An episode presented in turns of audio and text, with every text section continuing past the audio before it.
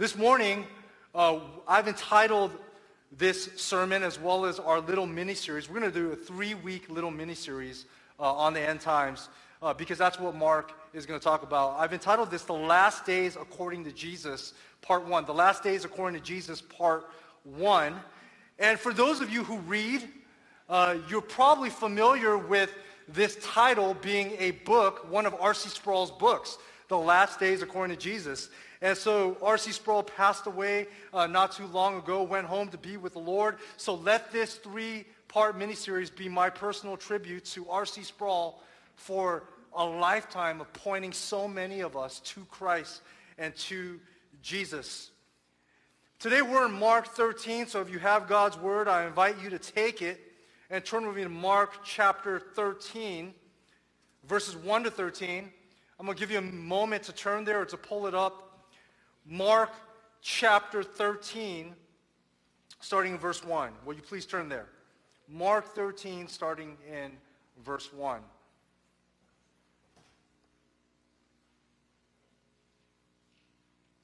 Mark 13, starting in verse 1. Let me read this to you. I'm reading from the English Standard Version, but please follow along with your hearts and with your eyes and whatever translation you have before you. Mark 13, starting in verse 1. And as he came out of the temple, one of his disciples said to him, Look, teacher, what wonderful stones, what wonderful buildings. And Jesus said to him, Do you see these great buildings? There will not be left here one stone upon another that will not be thrown down.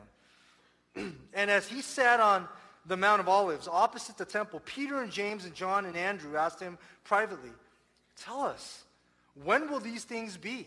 When will the temple fall? I'm just inserting that. What will be the sign when all these things are about to be accomplished?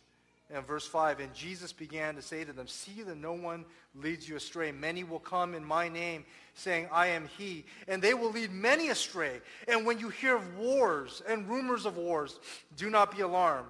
This must take place, but the end, meaning the end of this age, is not yet. For nation will rise against nation and kingdoms against kingdom. And there will be earthquakes in various places. There will be famines. There are but the beginning. These are but the beginning of the birth pains. But be on your guard, for they will deliver you over to councils, and you will be beaten in synagogues, and you will stand before governors and kings for my sake to bear witness before them. And the gospel must first be proclaimed to all nations. And when they bring you to trial and deliver you over, do not be anxious beforehand what you are going to say or what you are to say, but say whatever is given to you in that hour, for it is not you who speak, but the Holy Spirit. Verse 12, and brother will deliver brother over to death, and father his child, and children will rise against parents and have them put to death. And you will be hated by all for my name's sake, but the one who endures to the end will be saved. May God bless the reading of his word. So that's the first part of Mark 13. Just as a preview, in Mark 13, you're going to have to pay attention because Jesus speaks prophetically, which means he speaks of certain events that are already fulfilled. So in verses 1 to 13, most of the events that Jesus predicts are already fulfilled to a great degree by the time AD 70 comes around. But even though they are fulfilled, they are going to experience a heightened level of fulfillment that we see in the book of Revelation in the end of this age. Then you see certain parts of Mark 13 that are clearly not fulfilled until the days leading up to the to the final three and a half years before Jesus returns. There is the abomination of desolation. We're going to talk about in verse 14 that that clearly has not been fulfilled until, until the Antichrist is revealed in the future. Then you have the tribulation mentioned in verse 24, which refers to the final seven years on this earth before Christ returns. And then, of course, in verse 26, there is the second coming of Christ which we believe is still future because Jesus has not returned yet. So for the next three weeks, this is going to be kind of a mini series about what Jesus teaches about the final days. So let's jump right in. Point number one, you can follow along, is the fall of the temple. The fall of the temple. We see this predicted in verses 1 to 2, and in verses 3 to 4, the disciples ask for signs. When is this going to happen? That's what we're going to see. Now, look with me once again.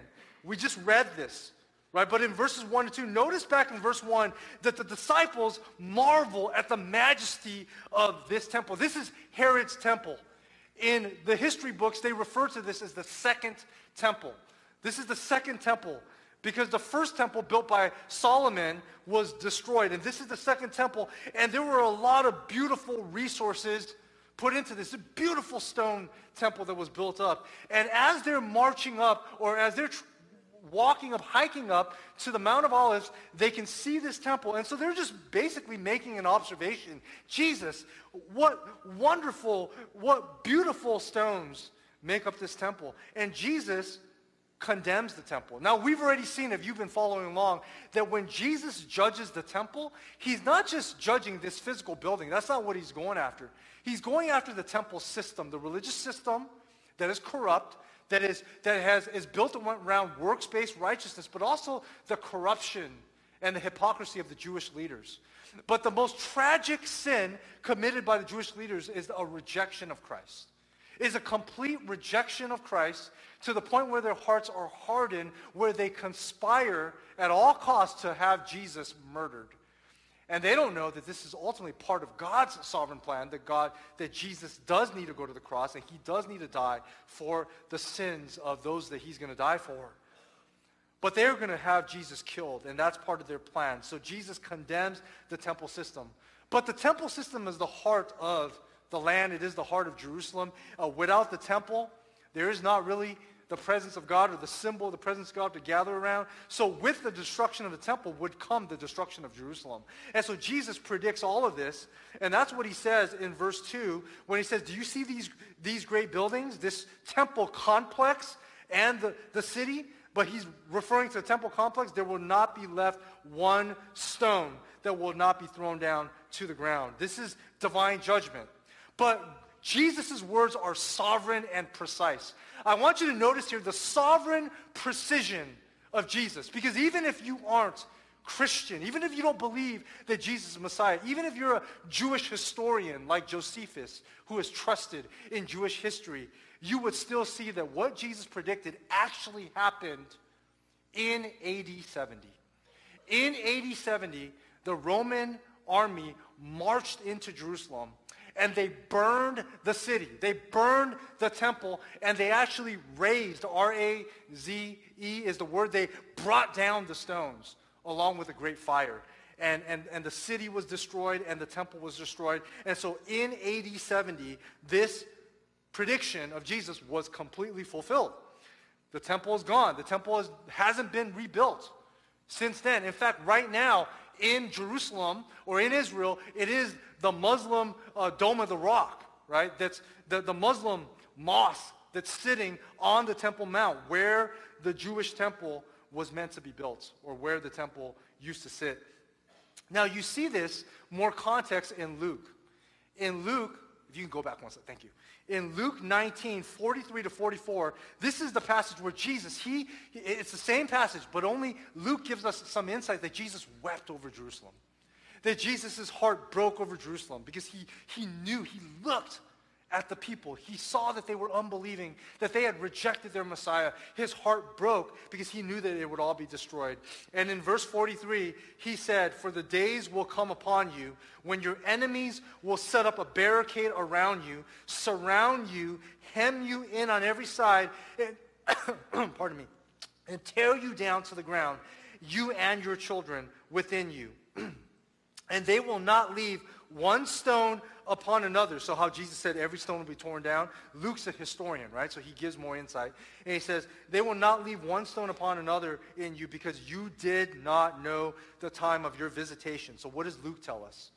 Luke, in the very same account, in his version, he says there's a reason why these stones are coming down. There's a reason for the burning of the temple. There's a reason for the fall of the temple is when the, when the Messiah came, when Jesus came to visit his own people, they did not know of the time of their visitation. They didn't know that Jesus was coming, and they didn't know that the time of visitation of judgment was coming. So you can look at that on multiple levels. but notice back in Mark, in verses 3 to 4, the disciples ask a question. They want to know, when will these signs happen? Right? So, so notice verses, verse 3 tells us that there's four disciples, Peter, James, John, and Andrew. They ask Jesus privately. So they're like, Jesus, can you give us more insight? And notice verse 4, there are, it's a two-pronged question. There's a when and there's a what. It's very clear, right? When will these things be? And what signs will be given so that we, we know when all these things are going to be accomplished? Now, exegetically, meaning interpretively, there is no other context to give you to say what these things are. So most naturally, these things refers to the same conversation. So Jesus is saying that the stones are going to fall, the temple's going to be destroyed. And they're saying, basically, when is this destruction coming? When is the temple going to fall? Now, here's why you got to pay attention, because Jesus answers, it's a prophetic, it's, it's tricky. Jesus says, I'm going to give you five signs. I'm going to give you five signs in verses 1 to 13, and these five signs are going to tell you when the temple is going to fall. But these five signs have multiple levels of typical fulfillment throughout all of present history, and they will be maximized in the end times, even though it's all fulfilled by AD 70. And you're listening to me, you're like, oh, that's confusing. So is it, was it finished in history, or is it in the future and it's already not yet. It's both, and I'll explain that in point number two. And that's why you got to pay attention. That's why study of the end times is challenging and difficult because Jesus speaks prophetically, and there's multiple levels of fulfillment. But how do we know that Jesus is speaking about the end times? How do, well, we know for certain based on context that he's talking about the temple. I'll show you that, the fall of the temple. But he's also talking about the end times because Matthew, we believe in, in the full counsel of God, right? Where Scripture answers Scripture, where the Bible helps you understand the rest of the Bible. And Matthew, in his very same account, the Mount of Olives, where Jesus teaches on the end times, Matthew gives us his version. And Matthew adds context to the disciples' question. And notice Matthew 24, 3. The disciples are asking the very same question they're asking in Mark, only Matthew gives us a little more insight. And Matthew says, they say, tell us, when will these things be? And what will be the sign of your coming? Keep in mind, the disciples don't know how long it's going to be. They just know that Jesus has to go and that he's going to come again. And then, and then they say, and of the close of the age. So tell us, when will these things be? And what will be the sign of your second coming and of the close of this age? What do they mean? The end of this world. There is this age and then the age to come. There's this world, and then after Jesus returns, we believe in a, an eternal kingdom that begins with a millennial kingdom and then the eternal state of the new heavens and new earth, clearly taught in the book of Revelation. And so when is this going to happen? They're asking. They're asking, when is this going to happen?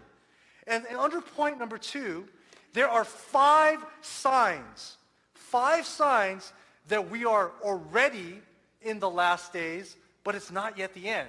And I want you to notice that because that's a key teaching of Jesus. You're going to see multiple times Jesus says, you're going to hear these rumors, you're going to, you're going to hear deception, you're going to hear people say, it's the end, it's the end, but it's not yet the end. Meaning these things you hear, they're true, they're going to happen. These are the signs, but don't be alarmed. It's not yet the end. It's just the beginning of the birth pains. It's just the beginning of the end. And, and theologians refer to this as already not yet theology. So I'll teach that to you today is that are we in the end times? We are already in the end times. But is it the end? Not yet. Okay? So we call that already not yet. Do we have victory over Satan? Yes, Jesus defeated Satan on the cross. But is it fully fulfilled yet? Not yet. Satan's still very active. Are we completely saved in the sense where Jesus paid for our sins, justified us, being sanctified? Are we, is our glorification guaranteed if you're a true believer? Yes, we are already saved but not yet because we're still being sanctified. And when we get to heaven, it'll be fully realized. So this is what theologians refer to as we're in between. We are in this eschatological tension where we love Jesus and where we are his, but we still battle with sin. We are already, but not yet. Right? And so the entire Christian life is already, but not yet. So if you're a member of our church or if, you attend here long enough, you're going to hear a lot of this because this is the eschatological position that us, we believe, right? That it's already, but not yet. So, there, so these signs, are they already accomplished by 80, 70? In verses 1 to 13, these ones, yes, but not yet. Okay, so if you pay attention, you'll be able to follow. Okay, so the, what's the first sign? The first sign is false messiahs. False messiahs. There will be many false messiahs. Jesus began to say to them, right? We read that. See that no one leads you astray. And notice what Jesus says. It's not just one dude or dudette or whatever, right? It's not just one person. But he says many will come claiming to be Jesus, saying, I am he, and they will lead many astray. And when they come, when it says, I am he, I don't think that means they're saying, I am Jesus of Nazareth, the carpenter. Right? They're going to come saying, I am the Christ. I am the Christ. And, and, you know, throughout history, you've heard of this. But even before AD 70, many Christ, many false Christs have come. And this, so this is where you find fulfillment. In Acts chapter 5, verses 36 to 37, so this is before AD 70. This is before the destruction of the temple. The very early church in Acts chapter 5 mentions Theudas and Judas the Galilean as two types of false messiahs. So did false messiahs come before AD 70, before the destruction of the temple? Yes. Okay. Acts chapter 8, verses 9 to 11. Acts 8, 9 to 11 describes Simon the magician as a typical, as typical of a false messiah, right? As a type of false messiah. So Acts chapter 8. Again, that is before AD 70. Then the Jewish historian Josephus mentions several other false messiahs who claim to be the Christ. So clearly, this sign was fulfilled by the time the temple was destroyed in AD 70. Jesus was not lying. So again, why do I have to say that? Because when in Mark alone, when his disciples ask him, when will these things happen? Meaning, when's the temple going to fall? Jesus says, well, five things, are five signs. Then the temple will fall. It's fulfilled. Okay, false messiahs came. Okay? Jesus' disciples asked for signs. Jesus gave the signs. Yet, after AD 70, Scripture tells us the false messiahs, many continue to come. 1 John chapter 2, verse 18. How many of you guys familiar with that verse? Get familiar with it. Okay? 1 John chapter 2, verse 18. This is written after AD 70. It warns the New Testament church of John's time and our time. It says, as you have heard, the Antichrist, singular, is coming.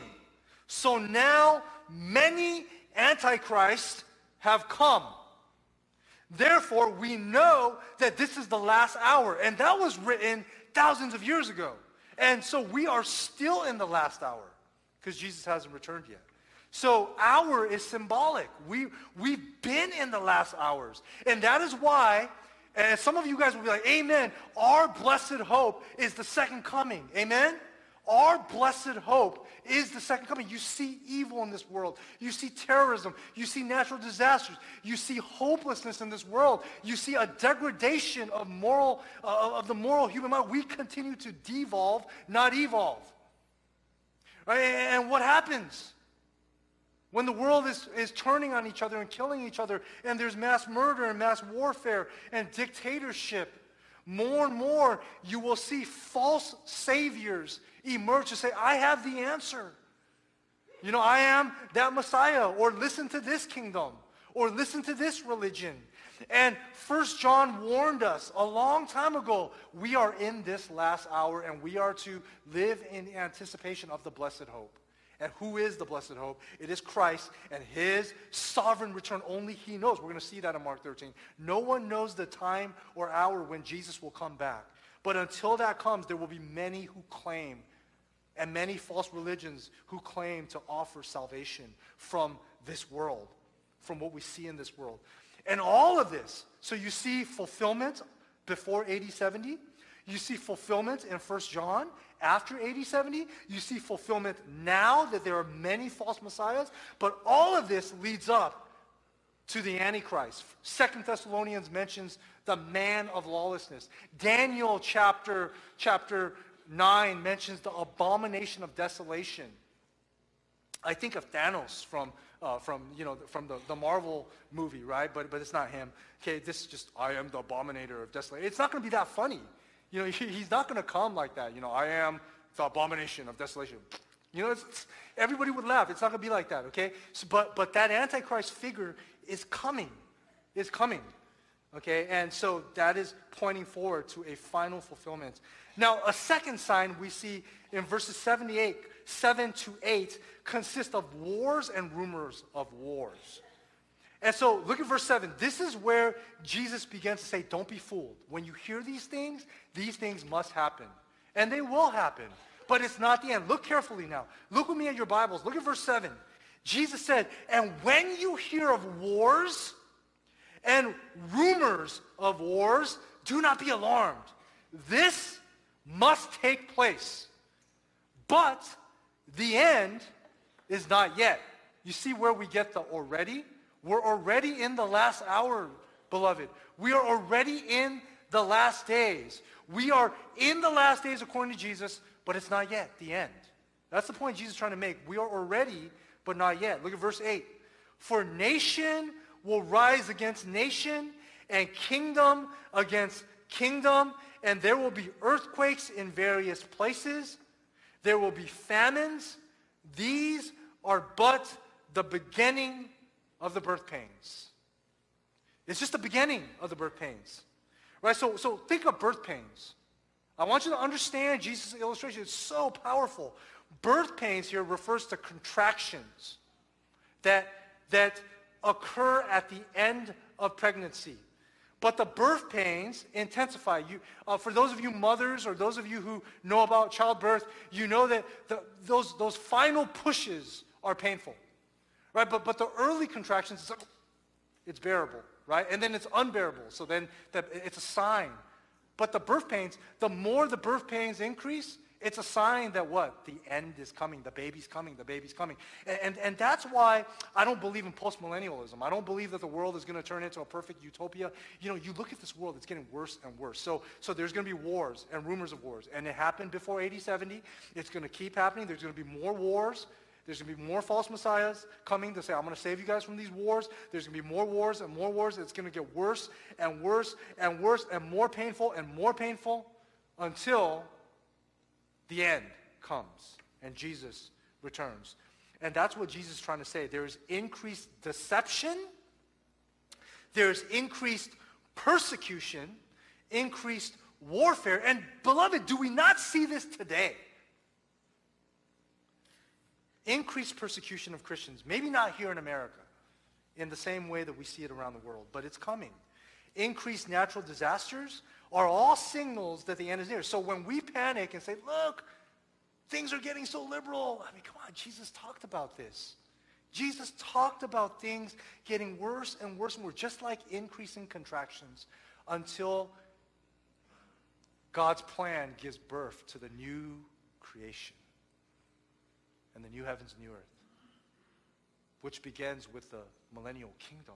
Right? Jesus is going to return, beloved. You know, and, and look at this, look at this, this, um, this historical account. Okay, so first, there were battles. So was this fulfilled before AD 70? Yes. But again, it's already, but not yet, because it'll be heightened.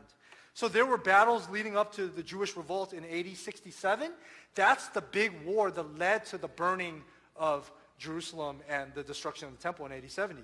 This would ultimately lead to the major war resulting in Titus marching in and destroying Jerusalem and the temple. Yet, we know that there have been many wars throughout history of mankind, and all of this leads up to the ultimate war in Revelation. Now, there's a third sign. Notice the third sign in verse 8 that we just saw. Earthquakes in various places, right, and famines. Now, did this happen before AD 70? Yes. Are there still earthquakes today? Yes, right? But before AD 70, Laodicea and Pompeii suffered devastating earthquakes when? Historians say in the early 60s, in the early 80s, 60s, not 1960s, okay, 80s, 60s. And a significant famine hit parts of the Roman Empire. How do we know this? It hit Judea in the late 40s, and we know this because of Acts 11:28. Acts 11:28 speaks of an early famine. Now Jesus mentions famines, but we know that famines can happen as a result of warfare and natural disasters. What happens during warfare? There's something called embargo, right? Trade and commerce is shut down and stopped. Supply lines are cut off. People are at war. And so if the world's at war, there could be a shortage for certain people who don't have those resources, and it results in famine. There's scarcity. And, and, I'll show you later, Revelation chapter 6. I'm not going to exposit it, but I'll just mention it. When the, the symbol of scales and, and how much it costs for food, right? That's representing the famine. But famine also comes with natural disasters, not just warfare. When there's natural disasters, what happens? Supply lines are cut. The markets are closed. People struggle. They don't have enough resources. They can't get to the resources. All the resources are taken. Right? So, so Jesus is just speaking truth that happened before AD 70, but also we see famines and we see hunger and we see earthquakes happening now. Right? And so we see this, but it's heightened in Revelation. The fourth sign found in verses 9 to 13 is persecution from government from the government. We see this in East Asia now. We see this all over the world. We see this in Muslim countries. We see this in Southeast Asia. We see this in, in all over the world. In Africa, we see the government, and, and you can even say, okay, when the government tries to stop Christian values, that's like a subtle form, but I wouldn't call that the same level of persecution that the early church um, experienced. And literally in the book of Acts, you hear of people being put to trial in the synagogue because they preached Christ. So, so uh, you will have persecution from your government, but even in the book of Acts, and even you can, you can look at it, you can infer there's family persecution, meaning your own family disowns you or persecutes you for turning to Christ. Now, let me read to you uh, verses 9 to 11 once again. We read in the beginning of the sermon, but look, it says, but be on, be on your guard, right? So be mindful. Don't just be cruising in this world uh, ignorant of, of what's coming, what Jesus predicted, which is be on your guard, for they will deliver you over to councils. That's official government councils as, as well as religious councils. You will be beaten in the synagogues, like you read about in the book of Acts. You will stand before governors. Didn't Paul stand before Festus and Felix? I mean, so this is biblical, right? For, and, and kings for my sake to bear witness before them. And, they, and when they bring you to trial and deliver you over, do not be anxious, meaning don't be distressed beforehand what you're about to say. But, but say whatever is given you in that hour, for it is not you who speak, but the Holy Spirit. So even persecution becomes a platform for the gospel to be proclaimed. And, and this is very true. So the book of Acts repeatedly documents persecution that dogged the early church. But Paul describes very distinctly some of the government persecution he received, and you can find that in 2 Corinthians chapters 11 and 12. Specifically, 2 Corinthians chapter 11, verse 23, all the way to chapter 12, verse 10. So 2 Corinthians chapter 11 and 12 document that Paul experienced this. And once again, all of this happened before AD 70. So you find fulfillment in the midst of persecution, the great hope is the gospel goes out. And verse 12, there's family persecution, and brother will deliver brother over to death, and father his child, and children rise against parents to have them put to death, and you will be hated by all for my sake. So why do they persecute Christians? Beloved, it's because they hate Christ. It's because they hate Christ. They hate Christ. And verses 12 to 13, the first part of 13, it describes this horrible family persecution. That Christ will divide families, right? Not because he wants to do that because it's a good thing, but naturally the gospel divides. As much as the gospel can unite and reconcile relationships, people who hate Christ, and we're destined to do so, will not understand the truth. And, and that's why Jesus' warning is so strong. He says, pay attention. You're not going to think that this is thinkable. To be, how can my own family disown me? How can my own uh, uh, family members or my own children that I raised turn against me? And this is Christ warning for us that this is how bad things will be in towards the end. But even before AD 70, this was happening. Now there's a fifth sign, and scholars debate over how much this is fulfilled, and I will argue that this actually was fulfilled before AD 70, but is still being fulfilled to a greater degree. So yes, I'm dancing the line on both sides, but that's the already not yet theology. Look at verse 10. It says, and the gospel must first be proclaimed to all nations. So as a result of this gospel mission, that's why the persecution is happening, right? Because people are proclaiming the gospel. The gospel must first be proclaimed to all nations. First, what is the gospel? The gospel is proclamation that Jesus is king. The gospel is the proclamation that Jesus Christ died and rose again for our sins and all the implications of that. And it must first, now I'll explain what that means and what it doesn't mean. It means that the Great Commission is going to happen. It means that the gospel will go to the nations, will go to the Gentiles. Now, proclaim to the nations. The word all nations is ta ethne, right? Mean all ethnicities. This is the same idea we see in the Great Commission, that the gospel must be proclaimed first to the Gentiles. That's how I understand it. Now, the ends of the world back then was the borders of the Roman Empire. That was the known world. And before AD 70, the gospel had already gone out into Europe. It had already gone out past the borders of Jerusalem. And it was reaching and converting Gentiles by, by far by then. Okay, so was this fulfilled by AD 70? Yes, the gospel was first proclaimed to the Gentile nations. It went out. The Great Commission was given. This is a kind of a version of the Great Commission, right? Now, I want to clarify one misunderstanding. Some people misinterpret this verse tragically, where they read too much into the words must first. And they say, well, you're Southern Baptist, right, Hanley? Yes. Well, according to your International Mission Board, there are over 3,200 unreached people groups today. Yes. So the gospel must first be preached to every unreached people group. Otherwise, Jesus is not returning. Yes. If you take that interpretation, so I can continue in sin that grace may abound because I don't have to worry. Jesus is not coming back. I'm just live no, no, no one actually says that. But, you know, to be honest, I thought that. When I was a, a junior in high school, we learned about the end times uh, in Sunday school. And, and they showed us the signs of Jesus coming. And they said, well, the gospel must be first preached to the nations. And I took that literally, tragically. I said, well, you know what? There's a lot of unreached people groups. So I have time to make a decision on Jesus. And that's before I understood the doctrines of grace and doctrines of predestination and election and grace, right? I was like, you know what? I have time because there's 3,200 unreached people group, groups. That's not what this is. That's tragic. You don't see that. Right? You see the opposite in Scripture, which is be vigilant, be ready. Jesus will come back anytime. Preach the gospel. Preach the word. Because lives depend on it. Train men because lives depend on it. Right? That's the call. Preach the gospel in season and out of season. Be ready to give an answer, give an account because Jesus will call you at any moment. There's it's a complete different attitude. So, is the gospel going to continue to go out? Yes. Are more unreached people groups going to hear the gospel? Yes. But can Jesus come back now? Is this fulfilled? Yes. Because this simply means the Great Commission. That the gospel must first be proclaimed to Gentiles. And after that, at any point, Jesus will return.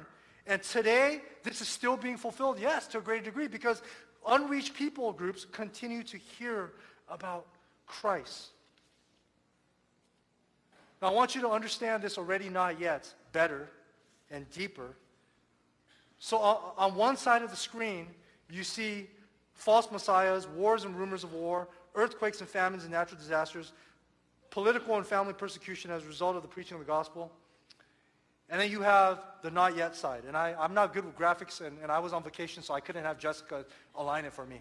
Okay, so try to just follow my messiness. Okay, but false messiahs, in Revelation 6, you see the military conquest on part of the Antichrist. You see that? That's the final false messiah. Right? You said wars and rumors of wars. Well, in Revelation 6 4, warfare breaks out upon the earth on behalf of the Antichrist. That's the final, leading up to the final war. Earthquakes, famines, and natural disasters, Jesus predicted. You see it once again, Revelation 6, 5 to 8, famine and death resulting from warfare. Then a great earthquake, right? Jesus mentioned earthquakes in Mark. Look, a great earthquake convulses, resulting in the removal of every mountain and island from its place. Revelation 6, 12 to 14. Uh, you see this heightened in Revelation 11, where it describes it again, but at a heightened and then political and family persecution as a result of the preaching of the gospel to all nations. That's what Jesus predicted. Look at what Revelation says in the end times persecution and martyrdom of the tribulation saints. Revelation 6, 9 to 11. Now, what is Revelation 6? Those are the seals, not animals, but seals that you use to seal the document. So in Revelation, you have seven seals, seven trumpets, seven bowls. And, and they all intensify. The seven seals, the final seal reveals the trumpets, the final trumpet reveals the bowls. And what you have is in the final seven years leading up to Jesus' return, called the seven year tribulation by theologians, most of these seals, the six seals, ha- most of them happen during this time. Then, the trumpets, it's like that final part of the seven years. And then the bowls, it's just like a flash. It's just the end. And so if you've never read Revelation, that's how you read it. And that's why you see repetition. That's why you see earthquakes in chapter 6, earthquakes in chapter 11, and then a final great earthquake that, you know, nobody could survive. This is no, no, no way humanly possible. Right? So, so that's why what Jesus talks about is Jesus talks about things that are already fulfilled by AD 70. They are being fulfilled, typified now through earthquakes and wars and persecution now. But, beloved, you have to hold on to the blessed hope because when the tribulation comes, we're going to see next week, nobody's going to want to live. That's what Jesus talks about. When you see the abomination, you, you look at Mark 13, starting in verse 14, we'll see that next week. So give me two hours for next week's sermon.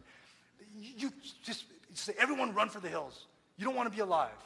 You don't want to be pregnant. You don't want to be nursing a child. That's what Jesus warns. It's going to be that bad. So when we say, hey, the world is getting worse, don't be surprised. Jesus predicted this. And that leads us to point number three. How are we to live then? Right, back in Mark 13, how are we to live then? Look at the end of verse 13. Mark 13, verse 13 the very end, right? Which is point number three faithful endurance of the saints. But the one who endures, another word is persevere. That could be translated as steadfast, remains steadfast. But the one who endures to the end of this age, if you're still alive, will be saved. So this last part is going to be short and quick. I think the text is pretty straightforward. In the last part of verse 13, Jesus ex- exhorts us as Christians and the early Christians to endure until the end. And he's talking about genuine disciples. He's saying, resist deception. Resist falling away during persecution. And we know that if you are truly, genuinely converted, that you will persevere, that you can't lose your salvation. So what is this talking about? Will be saved refers to the perseverance of genuine believers. That's what endure means. Endures means your faith is tested and it endures the test of deception, the context. It just endures the test of persecution, the context. It endures that when an earthquake comes, you're not going to fall away from Jesus. Or when natural disasters or when war or famine comes, you're going to keep trusting if you're around, if this happens in our lifetime, because you see things like that happening.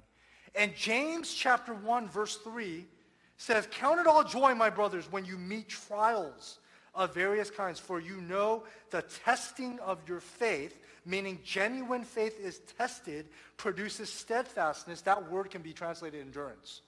That's the endurance the Mark is recording that Jesus talks about. That, the, that these trials are going to test the faith of genuine believers. Right? And then uh, the New American Standard actually translates James 1.3 as, as produces endurance.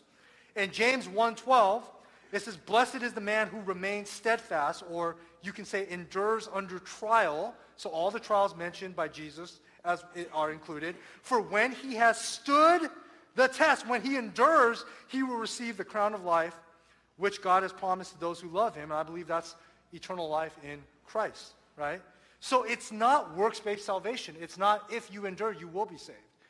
That's not how it works. If your endurance, you're not going to go before God you know, and say, well, Jesus, I deserve to be saved because I'm righteous because I endured. No, no, no, that's good that you endured.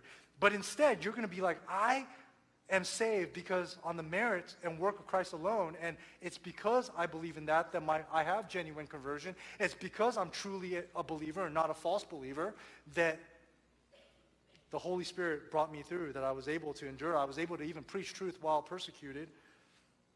And so the big idea is don't be deceived or distressed.